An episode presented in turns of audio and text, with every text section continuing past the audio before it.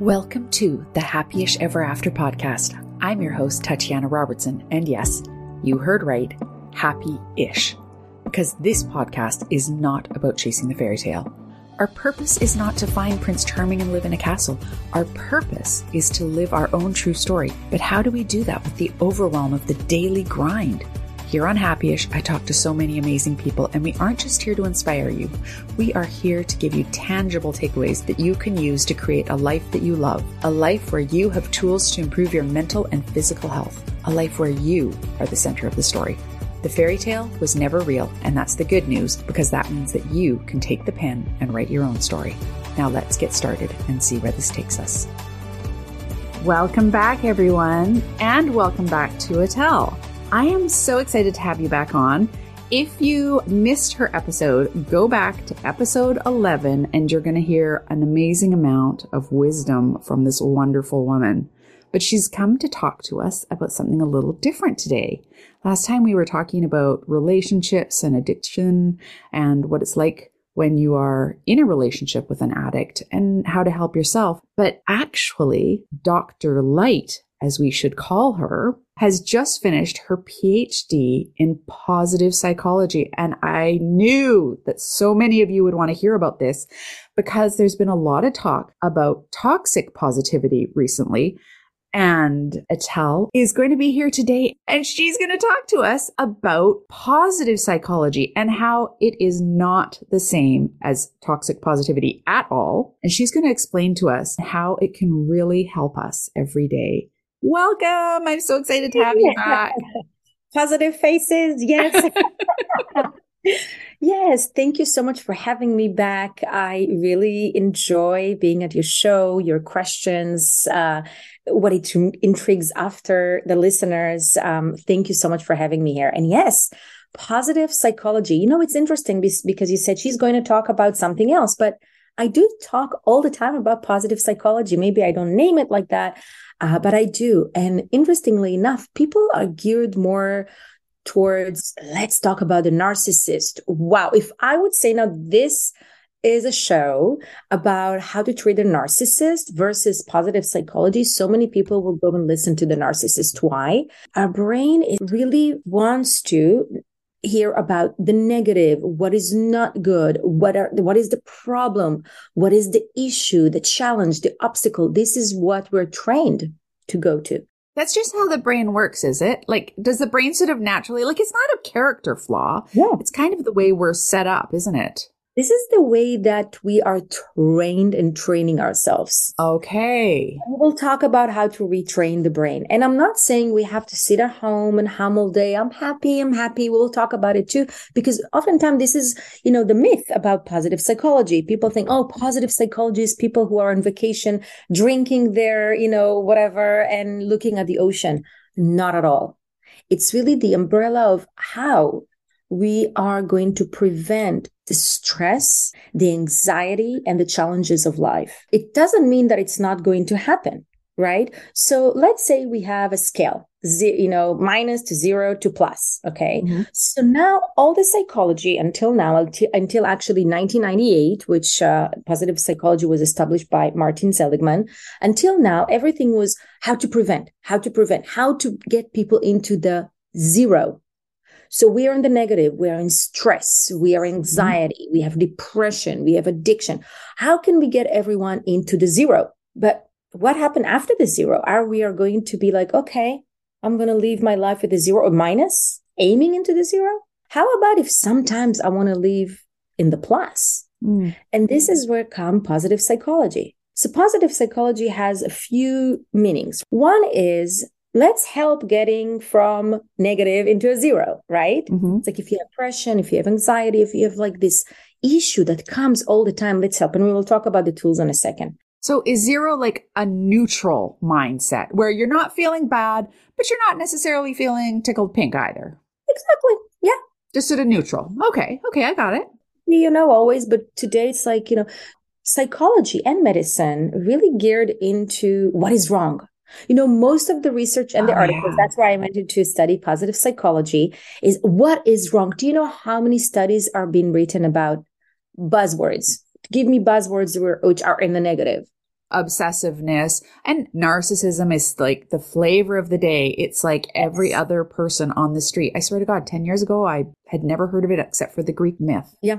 Yeah, it really breaks my heart. I, I do reply to people on social media about it, you know, and I said, how about concentrating on ourselves, which is back to positive psychology, right? How about mm. looking on me? And we will talk about it. But yes, so the first reason is to take people, you know, from this negative into the zero. But the second is to take people not from only that, but really is that to change the pendulum if you're thinking about it. So it's not only in the negative, but maybe it can be also a little bit on the positive, meaning we can't really live always on the positive, right? But how we go negative, zero, positive? We forgot. Okay. We forgot yeah. be in the positive. We actually shame people. We say, "Oh, I'm so happy."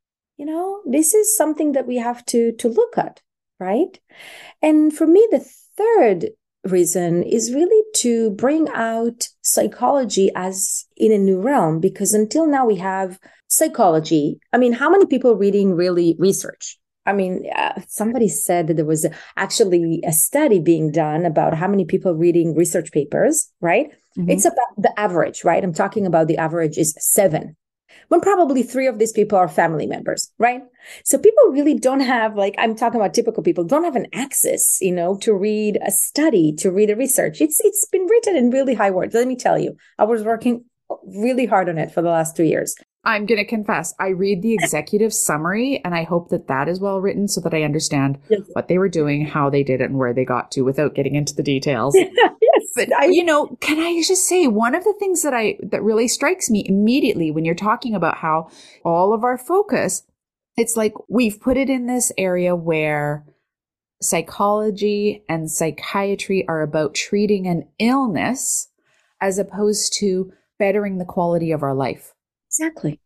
Exactly. Bettering, maintaining, and aiming into it. Right. And this is the goal. And what I didn't say about the uh, the goal about psychology is, on the other hand, we are kind of like depending on pop psychology. And pop psychology, if you go to any library or in any bookstore, an Amazon's bookstore, mm-hmm. there's so many how to, which are not written by therapists or psychologists and not based on research here, positive psychology is almost kind of like the mix of both of them because it is based on research, right? Mm-hmm. And it is something that people, sorry, and it is based on things that people, you know, are very curious about. So I call it like the pop research psychology when it's really about the positive. So it's really about concentrating on your well being, on your self esteem, and on your relationships. Because think about it when my well being and my self esteem and my relationships are not only in the negative or the zero, but in the plus, how is that going to affect my life? I'm going to live more on a satisfied, serenity side of life. Yeah. And this is really the goal. Okay, you've sold me. I want to do this. I want to do this. I'm like, okay, okay. So I I want to be more on the positive side. The other thing, and I know you haven't used this word, so I don't want to but it sounds to me like you're building resilience. Right. By taking these positive actions. That's what it sounds like. Yes. And, and you said the keyword without even noticing. You said, I want to be more on the positive side. Mm-hmm. Exactly. It's not that I'm going to be always, I'm not going to be happy. Like people ask me, okay, Etel, so are you happy? I don't know if I'm happy. I'm happier. Yeah. You know, yes, there are moments that I'm frustrated. There are moments that I'm stressed. There are moments that I'm, you know, even angry. Yes, it's okay to be angry, but I'm happier because I am putting, you know, my points in my positive. I'm putting my points, my little cards in my positive bank account. So when I feel angry and frustrated and stressed, I have the tools that I practiced when I wasn't. So I know immediately how to use it instead of like, oh my God, I'm in crisis. I'm going to die. this is new generation. It's like they don't even know how to do. It's like I'm going to. What am I going to do with all that? And immediately, what they do is the easiest thing. And I see it in social media again. It breaks my heart. Is blame. Oh, it's because of her. She's crazy. Oh, it's because of him. He's a narcissist. And then we're not taking any responsibility to take care of ourselves. It's always somebody's fault. It's always someone else's fault. Within, it's actually our own thing. And you know, I've showed it to you last time. Let me show it to you again. You know, what I'm holding now is the mirror Yeah. and a magnifying glass. This is for me the biggest tool. You know, put down the magnifying glass and pick up the mirror. Mhm. Your life is going to be so much easier instead of living in the victimhood and what they did instead of, okay, what can I do for me? And I know it's not sexy. You know, it's much sexier to say and to blame and to fault someone else because I don't have to take responsibility. How sexy is that to say, okay, I need to like do something for myself now, right? So it sounds like in order to actually achieve more on on the positive side, and I like the fact that you say to be positive, not to be happy, because as we know, it's the happiest ever after. Because I actually think that the constant seeking of trying to be in a constant state of happiness is actually really detrimental. Because then every time that you're not happy, and happiness is a fleeting feeling, Mhm. then you're somehow failing. But really, you're just trying to be happy-ish. You can create everything that you want. It's all there for you. The hard thing is that to attain the positive, like more positive in your life than negative, Mhm. it means that you are the one who can actually make that happen. Yeah. That in spite of all of the negative things that might happen in your life, because crappy things happen. Like that's the reality. Really devastatingly awful things happen in life. And some of the people that you see who write from such a place of, of joy and love have seen some of the most horrific things Yes. in the world. When people are in the, you know, bottom side of their life is usually people that lost something. So it could be a loss of a person. It could be a loss of a job. Could be loss of finance. It could be loss of their own health.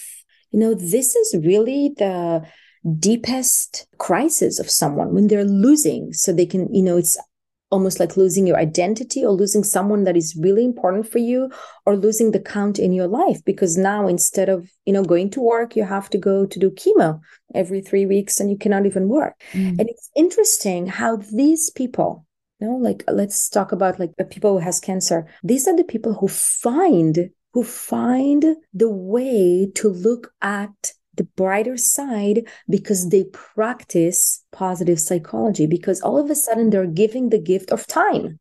Which people i don't have time i don't have time to meditate. I don't have time to i don't have time. But if they're giving the time to actually okay so this is what i have now. What is actually what is actually the the good thing about it Mhm. right And not everybody does. No. Like, definitely not everybody does. Like, if going through a crisis is not the way to find your joy if you can avoid it.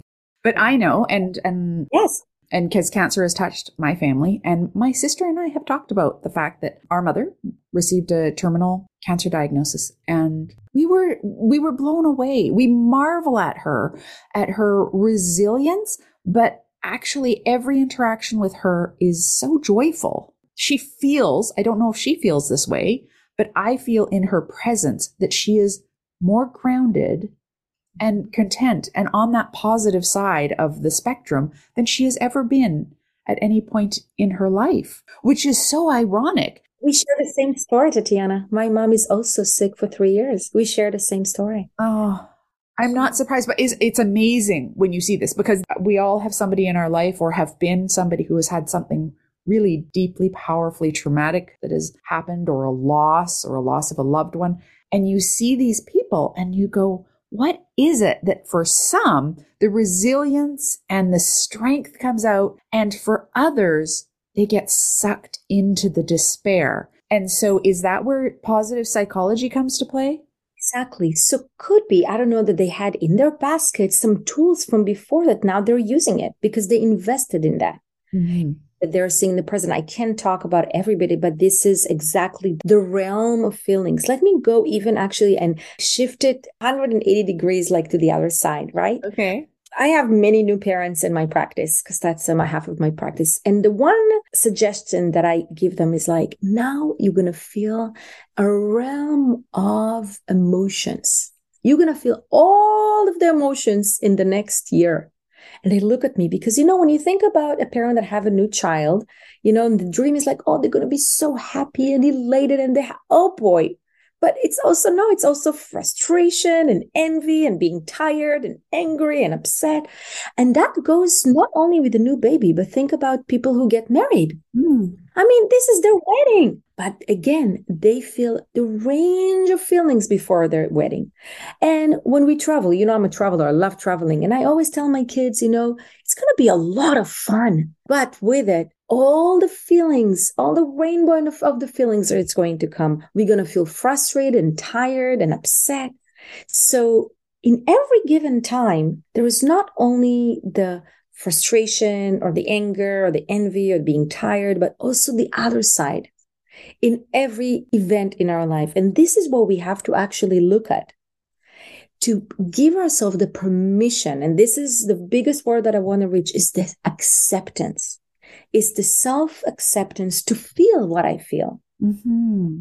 What I tell my clients all the time, that's my adult clients, feelings are not facts. Yeah. And the more we suppress them, the more we're going to suppress them being upset or angry and not give it a space, it's going to gash out. On the other hand, the more I'm going to give it some, this is what ruined my life right now. I'm so upset with him. He ruined my life. He did that. This is also going to be big. Mm. So just see things as they are. Oh, yep, I'm tired right now. But does that mean that I have people say, Oh, I have such a crazy day. It's a bad day. I can start my day at 4 p.m. and allow different emotions and different experiences come and not close it into I had a horrible week. This week is going to be terrible for me.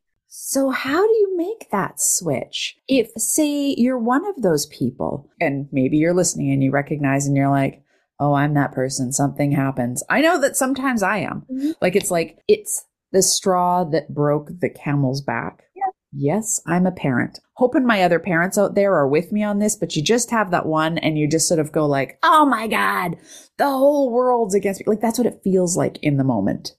Oh, so these are kind of like, and this is where we get into the tools. This is to have your tools that you practice when you're not in the negative.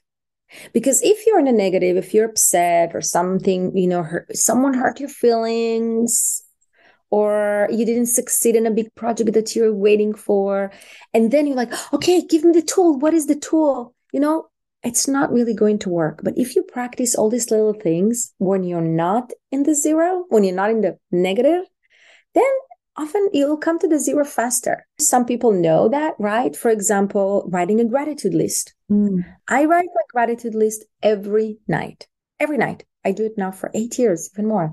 But I don't write it about my house and my kids and uh, my health. I mean, thank God, this is for me something that is all the time. I write the things that happen today. Mm. So today, I actually just when I got into my car, I got a big thing. Your left rear tire is have no pressure. Like, oh my God, I have to deal with it. I went to the local mechanic and I had a nail in my tire.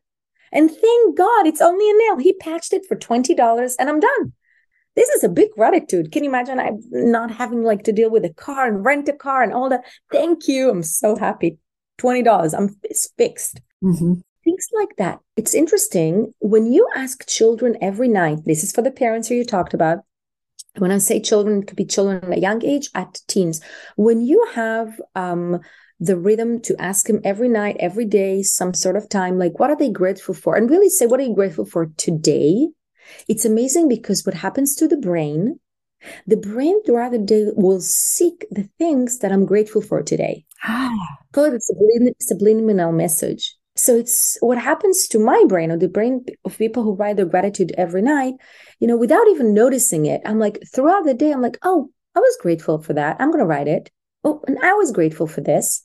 So do it with your children and you will see how they will look for the good part, you know, always look at the bright side of life. That's exactly it.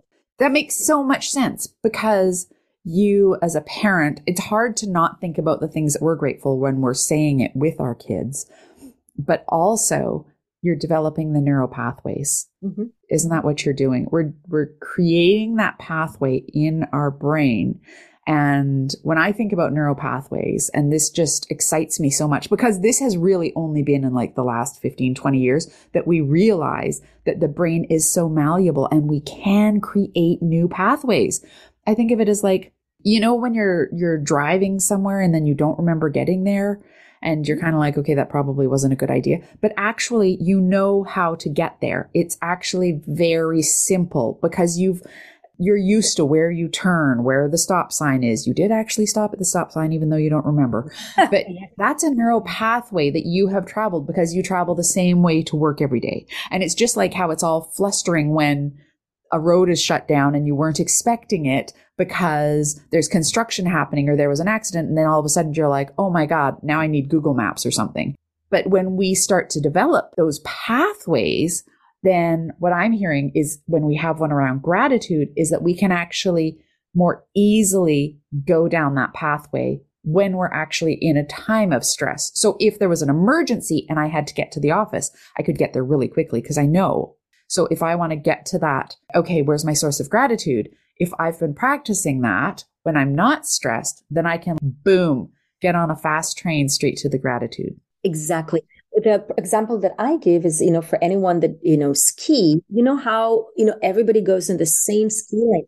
Oh, yeah. But at first, it's really hard to create this path because, you know, it's like the first person and then the second person. It's the first time you write a gratitude. It's the second time, you, you know, and the third and the fourth. And then whoops, that's it. You go there because the path is already made. This is the pathways in your brain. Exactly. So at first it looks like, oh, how would I do it? Right. It's like waking up in your new home. You're like, where am I?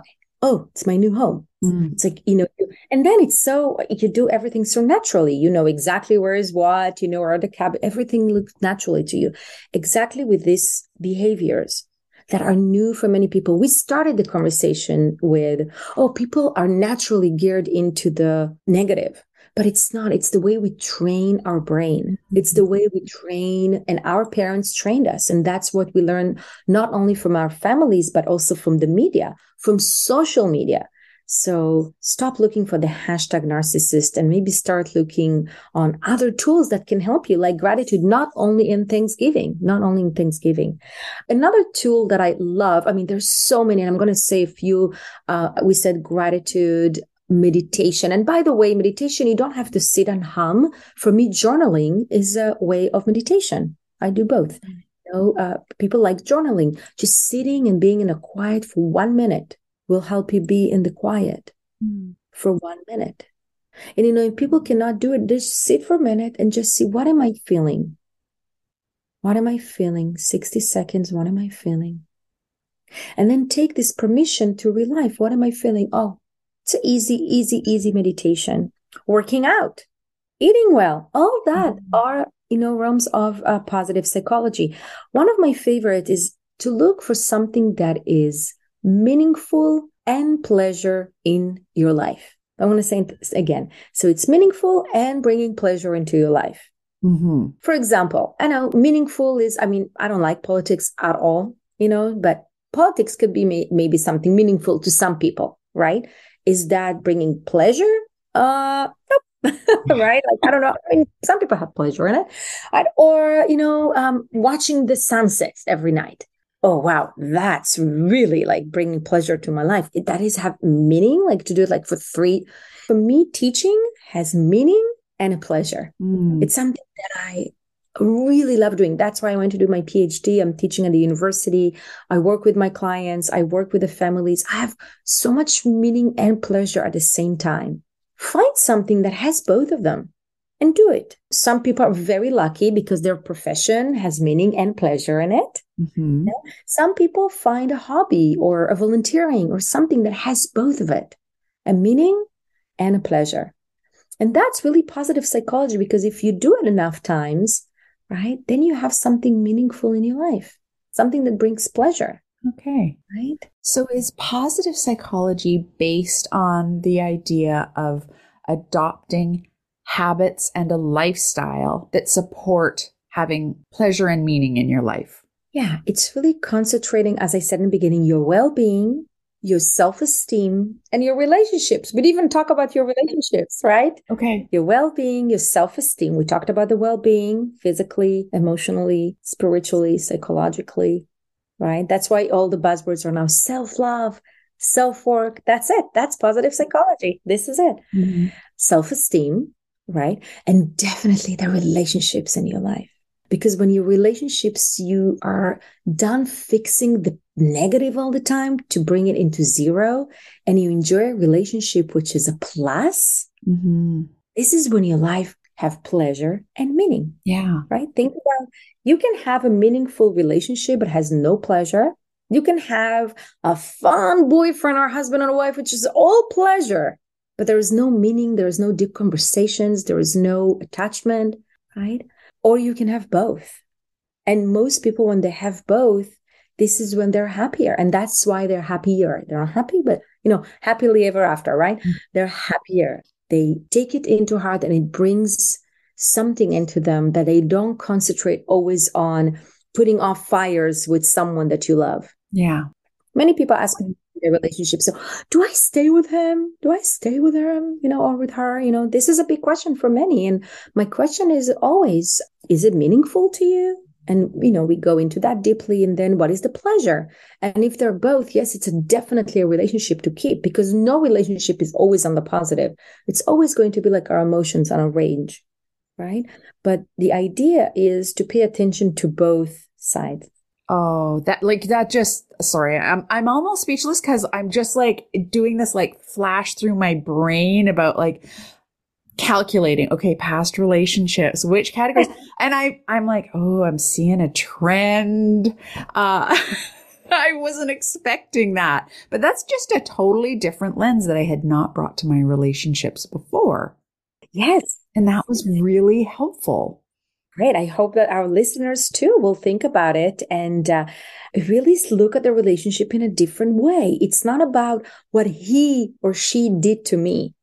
It's not about the labeling. Is what do I find in this relationship? Because it could be that one of the people will find meaning and pleasure on the other, but the other person will find only one of them. Mm. And that's also not going to go. It's only when both people feel find the meaning and the pleasure with both. This is a great relationship and to strive there. And that's why invest not only in bed, of course, that I and also in bed, that's the pleasure, right? But also invest in other places and find what can you do together to make this relationship work in a meaningful way. Do you see? It's always together. Yeah. Isn't that magic? And I know many people listen to it and I'm like, oh my God, yes. I also think about, um, you know, the concentric circles of friendship. I can't even think of how many times that I have talked about it on this podcast because I just, you know, you being at the center. And I think that's really critical for anybody that's in the inner circle. And to be okay with the fact that not everybody is meant to be in your inner circle. Mm-hmm.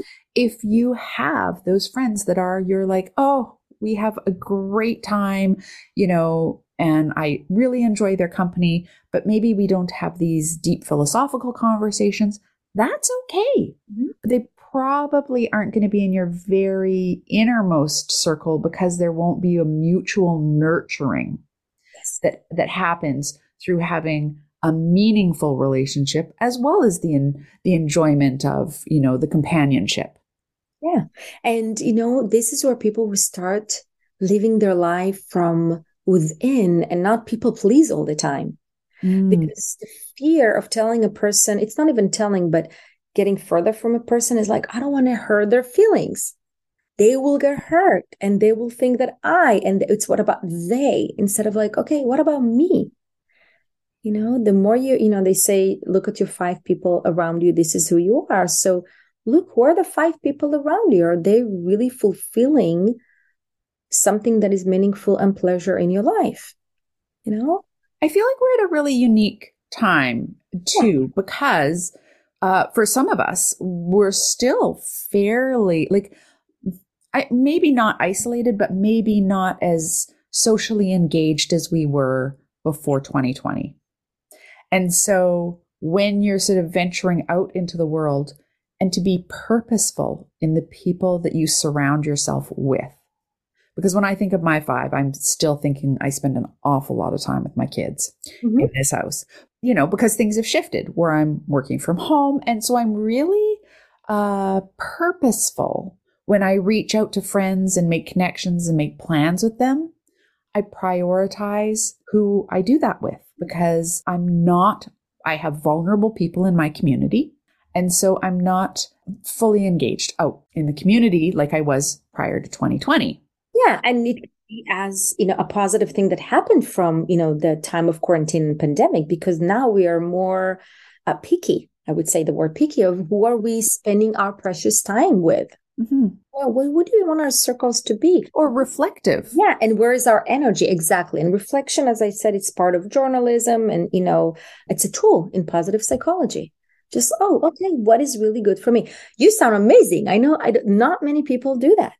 Still many people would just be whoever invites them or go with or whatever the flow is because again they are afraid of rejecting they're afraid of being alone which is not like lonely right they're afraid of instead of oh that's what i want because guess what you're going to let this person go another person is going to come they will this is the energy that's why i i I've talked so much about the concentric circles also with my children. And I said, you know, everybody can't be in the inner circle because there is literally not enough room mm-hmm. because the circle's small around you.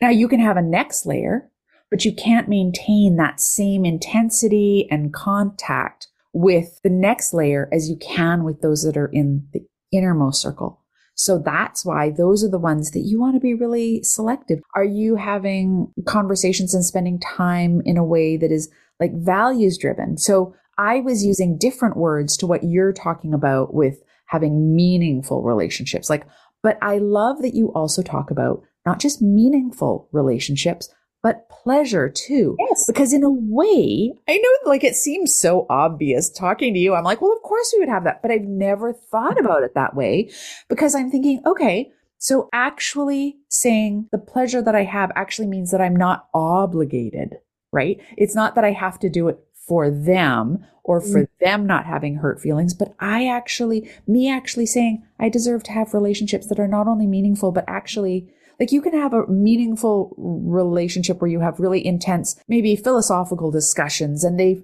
they feel really good and sort of an academic level, but you don't actually feel good about yourself when you're with them necessarily.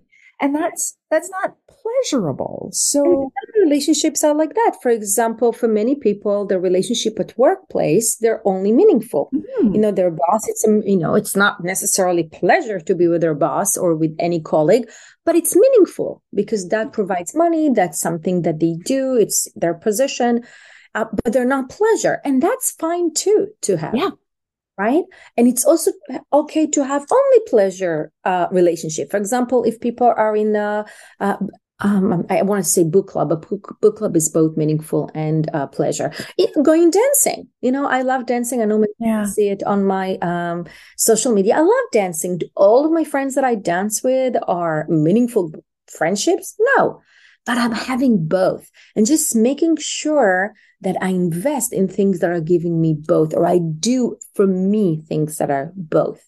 This is what's important. And this is just like to look at the things different is the awareness. You know, I know that another buzzword is self awareness. This is exactly self awareness. When mm-hmm. I do that, I can look at myself and accept instead of being in a judgment. It's so easy to say, Oh my God, I don't have friends. And oh my God, this person is like, it's the judgment. It's the self loathing. It's the chatter in the brain that always wants to say, I didn't do it good and I'm not happy this is when you just look at things as is. You know, my uh, parenting classes, my parenting courses, one key chapter is about feelings. My 16 months, and I want to say again, 16 months old, they're not even a year and a half. They know all the feelings with signing and saying it as they grow, and they can say, I'm frustrated. And the parents is like, you are frustrated. And now we're going to go to toxic uh, positivity, which I really want to talk about, right? Or you know they say um, you know i can't do it or i'm sad or i'm upset and it's okay. Nobody needs to patch it. It's the self-awareness of a 16 months old that will grow to know at any given time that they have feelings and it's okay to have these feelings. And this is exactly the difference between positive psychology and toxic positivity. Okay, I'm ready for this. I worry that I've had the two of them confused in my brain. And I saw something that you'd put on Instagram and I was like, I haven't understood this. I got to talk to Etel. And I think that yeah. I'm not alone. Like I'm hoping I'm I'm yes. not the only one and that other people are getting as much from this as I am right now because you're blowing my mind. Okay. You know, and it, it is confusing many people because first of all, it's a new concept You know, it just started in you know 1998. It's a new concept, and when people positive psychology, they think that it's like the happy, lovely person always like, oh, it's okay. Oh, don't be so sad. The world is shining, and we're pink all the time, and we're you know. And when you see someone that is very you know sad, a friend, some people do, oh, it's gonna be okay. Many parents who pick up their baby when they're crying, you know, they do like this rocking, and they say why. What what do they say when they rock the baby? It's, it's okay. okay. It's okay. Oh, don't cry, baby. Don't cry. So is that bleeding into toxic positivity? Exactly. Because here's the thing you're denying their feelings. Maybe it's not okay. Yeah, it's denying the person. This is exactly all of my, you know, what I'm talking with my parenting classes. Mm. It's really try not to do that. Okay, it's okay. When a child is crying, yes, definitely attend to their feelings, but don't run to solve it. Do you see the difference between positive psychology and toxic positivity?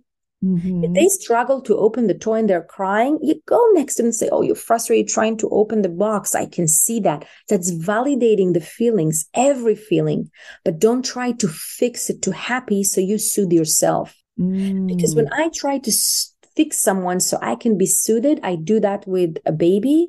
And then I find an addictive relationship and I try to fix them all the time so I can be soothed. Or I can say to a baby, Oh, you're struggling, you're frustrated. And the babies, I'm signing now to whoever doesn't see us, like they're signing, I'm frustrated. They're so cute. And they learn that it's okay to be frustrated. Now, what do I do with that? It's okay as an adult to be angry, to be upset, to feel challenges. But now what do I do with that? a toxic positivity will be don't worry it will be fine you'll fix this relationship don't you know don't, don't.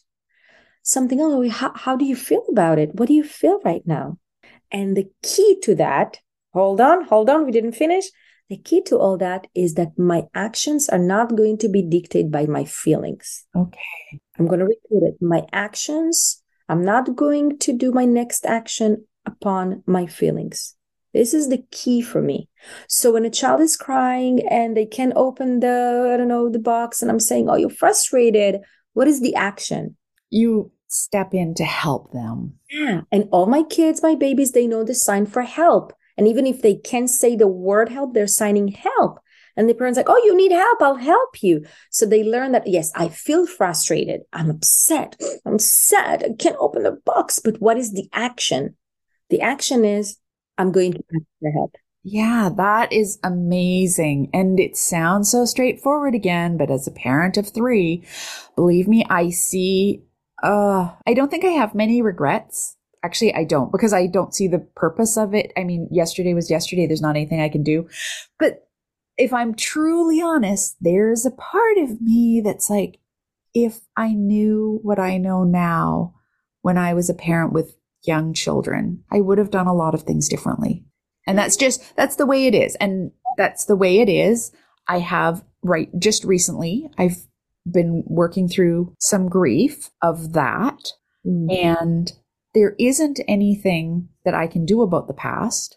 I know that I have feelings about the fact that I feel I did things wrong. Mm-hmm. And so I'm just feeling the feelings and just saying, okay, so now that I know better, I'll do better. So let's even let's talk about that. So what is so you you acknowledge your feelings, you have grief on what you did or didn't do on they're babies and children. And what is the action?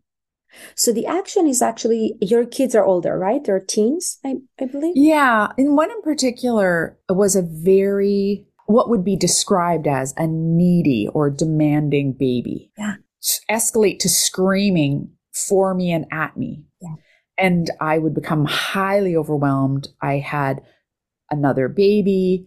I was in graduate school. I had long hours. I was a teaching assistant for research methods and statistics on the side. Like I had all the things and a newborn and I just shut down. And now I recognize that at a very young age, she was already showing indications of her extremely high anxiety that she didn't get diagnosed for a really long time mm-hmm. and has really impacted her life. And I was blind to it. Because, you know, and this is what I'm taking the self judgment and the self loathing into what it is. Nobody taught you. Yeah. Nobody taught her. And that was it. But what is the action? Because I want to share the action on the feelings because we can talk about it for six, seven sessions. the action is maybe to have, I'm not, I, I ask how old is she because I don't know how old is she and how, if she can do it or not, but to have the time to talk to her and some time in your both life and to actually tell her all that and to, you know, say, I'm sorry. I'm sorry I didn't know, but that was it. Yeah. And that will bring, that's the action. And that will repair so much between you and her because it's nothing that you could have done better. Nobody taught you. It's not, we are born without a booklet, right? This is yeah. who we are with everything. That's why we are different parents to different children, by the way. We're never the same parents. We are six. I'm the oldest of six. My mom wasn't the same mom to any of us, right? Yeah. Um, and we are different. To have this closure with her and to the action will be to say, I'm sorry you know and depends where she is in developmental you know time you know when you'll feel it's ready early 20s so she's definitely there. And i i try to act with the knowledge that i have today in the interactions that i have with her on a daily basis. And i will recognize when she's being highly responsive and what she's being triggered by. But it's interesting because this particular thought has been bothering me over the past couple of weeks. I i just kept telling myself well i've just got to do my best every day today mm-hmm. because that's the past. But I hadn't actually thought, oh, what I should do is actually stop right now and have the conversation with her because I didn't think to because she was pre-verbal when this was happening. Mm-hmm. But pre-verbal doesn't mean that it didn't establish a pattern. Pre-verbal she got into a pattern of behavior and expectations of how I would react and respond and for me to come back and say that could be really powerful for her as well. Yes. And I didn't make that connection until you just gave me the simple, well, the step would be yeah. to simply have the conversation. Yes. Maybe apologize. We have the feelings, and what are we going to do upon feelings? Self loathe, judge, cry, being the victim, or take an action that can do something else, right? And exactly with children, this is for adults you know, they're feeling frustrated and sad. And okay, what will be the next action? To call him and to tell him that he's like, blah, blah, blah to look at the narcissist, to, to feel the victim, or to take a different action that will change it. The action is the positive psychology, mm-hmm. which we all know. You know, sometimes I have still next to my bed, God is in the pause, and God can be replaced with anything. Universe, God is in the pause. Mm-hmm. When we take the pause, the answers are going to come. And Tatiana, thank you so much for sharing your personal story. I'm with you. I was not the same parent that I'm today with my kids. I was completely after, you know, what their dad is doing and not doing and yes doing. You know. And, you know, we had a conversation about it. And my apology for them is verbally, but also I'm a different mom today. Yeah. You know, they actually come to me like, okay, mom, talk to me as a therapist. What would you say? I love yeah. that. Yeah. So tell me now, don't talk to me like mom, you know, don't do the mom thing, you know, talk to me as a therapist. I'm like, okay, you know, so they trust me enough to come so, you know, I can give them something that I couldn't. I didn't know how, Tatiana. Yeah. I didn't know it myself. So when I got, you know, stronger and I got a little bit more self aware, paying attention to my self being with more self esteem, you know, my relationships got better. And definitely with them, my relationship got better. Yeah, I love that. Thank you so much for giving me so much of your time, for giving us so much of your time. And I got to say, I feel like you kind of got it. like, you should bill me for this. It was so good. that was great. And I just want to say, you know, my gift I always, I, I, really, really believe that your work is not done if you're not in service for other people and I do it in every podcast that I am on. I will choose three people that will either DM me. My social media is at light, so everybody can go either DM me and I will answer the question if they're confused about any relationship they're here and now, if they have any hesitations about a person that they love, if they're struggling in the moment with their child or with a partner or any other relationship, I will answer three first. It has to be first because sometimes I get so many. So the first followers that will DM me with a question, I'll be more than happy to answer. And I will send my book, Unaddicted to You, to that's a raffle to a person that will uh, screenshot our podcast and put it on their social media and tag me at a light and tag and tag me as well. And i'll put all this information into the show notes. Wonderful. And just you know people like to hear that but they will give uh, i will raffle one book for a listener that will put it on our social media. Amazing. So that my gift to you everyone so you can be happy here. Oh thank you so much